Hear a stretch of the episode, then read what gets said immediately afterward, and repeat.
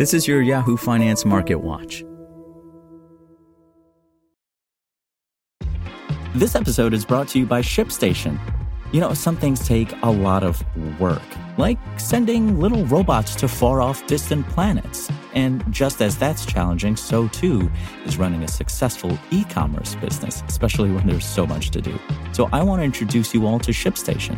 Now, I love using ShipStation because of its easy-to-use dashboard, which makes managing orders and printing labels a breeze and super smooth. Oh, and the customer service is just out of this world.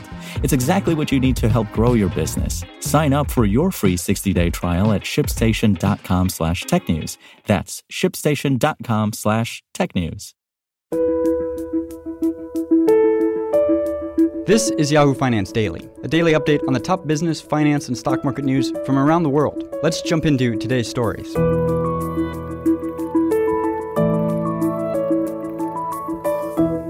I'm Trevor Ontiveros from Yahoo Finance.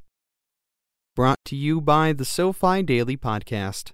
80% of New Year's resolutions fail by the second week of February. If reaching financial independence is something you're striving for in 2021, don't let your goals fall by the wayside. Listen to the SoFi Daily Podcast every weekday to keep informed and keep your financial resolutions. Search for SoFi wherever you get your podcasts. S&P 500. Nasdaq hit record highs amid Biden's inauguration day. Stocks rose Wednesday, extending Tuesday's advances as investors looked ahead to the first actions of the incoming Biden administration. Each of the three major indexes reached record intraday and closing highs, and the Nasdaq outperformed with a gain of nearly 2%. Shares of Netflix spiked more than 16% after the company added more users than expected in the fourth quarter and surpassed 200 million paid subscribers for the first time ever.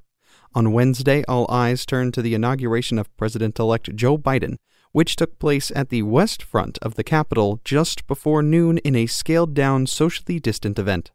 In his first hours in office, Biden is set to immediately begin signing executive orders to address the pandemic, virus-stricken economy, climate change, and racial equity, according to a memo over the weekend from incoming White House Chief of Staff Ron Klain. Moreover, Biden is set to quickly begin pushing to get more virus relief aid into the economy after having unveiled a $1.9 trillion proposal last week that would include increased stimulus checks, extended unemployment benefits, and aid to state and local governments, among other measures. Janet Yellen, Biden's nominee for Treasury Secretary, advocated for significant additional coronavirus relief spending during her confirmation hearing before the Senate Finance Committee on Tuesday, and added that she would work with the Biden administration on its other priorities as well, including increasing infrastructure investment, enacting environmental protection legislation, and eventual tax reforms. Still, her discussions of the $1.9 trillion stimulus package received some pushback from Republican lawmakers, many of whom balked at passing another major package that they suggested might not be targeted enough to provide support only to those who need it most. The virus's human and economic toll became still more evident this week as the U.S. passed the grim milestone of 400,000 total coronavirus-related deaths for the first time as of Tuesday. Deaths and hospitalizations have spiked in the last week as the post-holiday spike emerged in full force. But even given the virus's current spread, traders have fixed their gaze firmly toward the future, awaiting the acceleration of the coronavirus vaccine rollout and the economic reopening expected to take place in its wake. Markets are forward-looking, so it's not exactly about the immediate coronavirus increase in case hospitalizations. It's more about what the economy is going to look like later this year.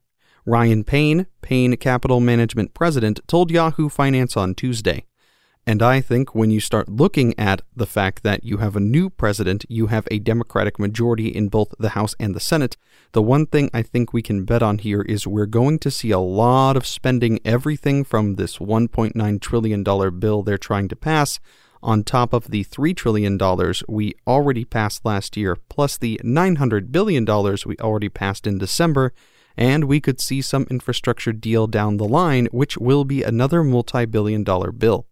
We're just looking at so much liquidity out here, and I think what the market is telling you right now, You're starting to see interest rates go up. You're starting to see commodity prices go up. That inflation is a real thing, and printing all this cash is certainly going to cause inflation as we look out later in the year, he added. For more live coverage of business, finance, and stock market news, please visit yahoofinance.com. We'll be back tomorrow morning with your daily update. So until then, thanks for listening.